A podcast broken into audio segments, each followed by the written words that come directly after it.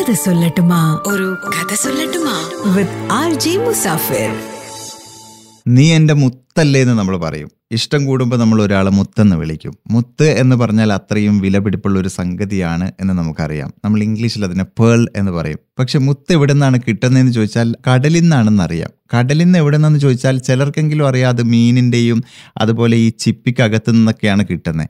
പക്ഷേ ചിപ്പിക്ക് ഇത് എവിടെ നിന്നാണ് കിട്ടിയതെന്ന് ചോദിച്ചാൽ അതിന്റെ ഉത്തരം നമുക്ക് അറിയണമെന്നില്ല ആ കഥയാണിത്. ചിപ്പി കൊണ്ട് തന്ന മുത്തിന്റെ കഥ.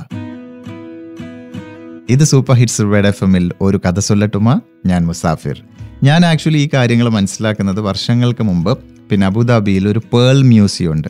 അവിടെ നിന്നാണ് ഈ പേൾ എന്താണെന്ന് തന്നെ ശരിക്കും ഞാൻ മനസ്സിലാക്കുന്നത്. പേൾ എവിടെ നിന്നാണ് കിട്ടുന്നതെന്നൊക്കെ എനിക്ക് അന്നാണ് മനസ്സിലാവുന്നത്. ചില സമുദ്രജീവികൾ ചിപ്പി പോലുള്ള ചില സമുദ്രജീവികൾ ചില മീനുകൾ ഭക്ഷണം കഴിക്കുന്ന സമയത്ത് അവരുടെ ശരീരത്തിലേക്ക് അവരറിയാതെ ഒരു എക്സ്റ്റേണൽ പാർട്ടിക്കിൾ ചെല്ലും. മേ ബി അതൊരു ചെറിയ കല്ലായിരിക്കാം ചെറിയൊരു മൺതരിയായിരിക്കാം. ഈ സംഭവം അവരുടെ ശരീരത്തിലേക്ക് എത്തിക്കഴിഞ്ഞാൽ അത് ദഹിക്കില്ല. ഒരുപക്ഷെ അത് ആ ജീവിക്ക് ഒരു വേദനയായിരിക്കാം.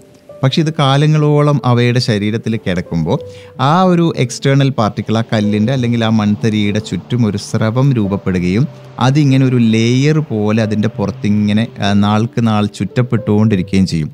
ഒരുപാട് ലെയറുകൾ ഈ സ്രവം കൊണ്ട് ആ എക്സ്റ്റേണൽ പാർട്ടിക്കിളിന്റെ ആ കല്ലിന്റെ പുറത്തിങ്ങനെ ചുറ്റി ചുറ്റി ചുറ്റി ചുറ്റി അവസാനം അത് നല്ല തിളങ്ങുന്ന ഭംഗിയുള്ള ഒരു മുത്തായിട്ട് മാറും. ഇങ്ങനെയാണ് മുത്ത് ഉണ്ടാവുന്നതെന്ന് മനസ്സിലാക്കിയ മനുഷ്യൻ എന്താണ് ചെയ്തതെന്നറിയോ? മുത്ത് കൃഷി ചെയ്യാൻ തുടങ്ങി. അത് ശരി. അപ്പൊ മുത്ത് കൊണ്ടുപോയി മണ്ണിൽ കുഴിച്ചിട്ടാൽ മുളക്കുവോ? നോ നെവർ ആ കൃഷിയല്ല ഈ കൃഷി. ഈ കൃഷി ചെയ്യുന്നത് വെള്ളത്തിലാണ്. മനുഷ്യൻ എന്താ ചെയ്യുന്നതെന്നറിയോ? അതായത് ഈ ചിപ്പികളെ പോലുള്ള ജീവികളെ പിടിച്ചിട്ട് ആ ജീവികളുടെ ശരീരത്തിലേക്ക് ഇതുപോലെ ഒരു കല്ലോ മൺതരിയോ കുത്തിവെക്കും. എന്നിട്ട് അവയെ ഒരു കൂട്ടിലാക്കിയിട്ട് ആ കൂടിങ്ങനെ വെള്ളത്തിൽ ഇറക്കി വെക്കും. രണ്ടോ മൂന്നോ വർഷങ്ങൾക്ക് ശേഷം ആ കൂട് വെള്ളത്തിൽ നിന്നെടുത്ത് അവയുടെ ശരീരം ചെക്ക് ചെയ്ത് നോക്കിക്കഴിഞ്ഞാൽ അന്ന് കുത്തിവെച്ച ആ കല്ലും മണ്ണും ഒക്കെ ഇപ്പം മുത്തുകളായിട്ട് മാറിയിട്ടുണ്ടാവും. മനുഷ്യന്റെ ഒരു ബുദ്ധി നോക്കണം. ഇങ്ങനെയാണ് മനുഷ്യർ ആർട്ടിഫിഷ്യലായിട്ട് മുത്തുകളെ കൃഷി ചെയ്തെടുക്കുന്നത്. ഇതുപോലെ നമ്മുടെയൊക്കെ ഉള്ളിൽ ഉറങ്ങിക്കിടക്കുന്ന ഒരു മുത്തുണ്ടാവും. ആ മുത്തിനെയും ഇതേ മെത്തേഡിൽ നമുക്ക് വേണമെങ്കിൽ പോളിഷ് ചെയ്തെടുക്കാൻ പറ്റും. അതായത് നമ്മുടെ ചുറ്റും നോക്കിക്കഴിഞ്ഞാൽ വലിയ ഹ്യൂജ് സക്സസ് ഉണ്ടാക്കിയിട്ടുള്ള ആളുകളുണ്ടാവും.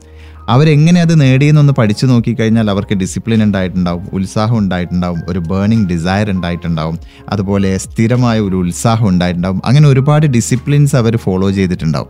ഒരുപക്ഷെ അവരിതൊന്നും പ്രിപ്പയർ ചെയ്ത് ചെയ്തതായിരിക്കില്ല ഓട്ടോമാറ്റിക്കലി സംഭവിച്ചതായിരിക്കും.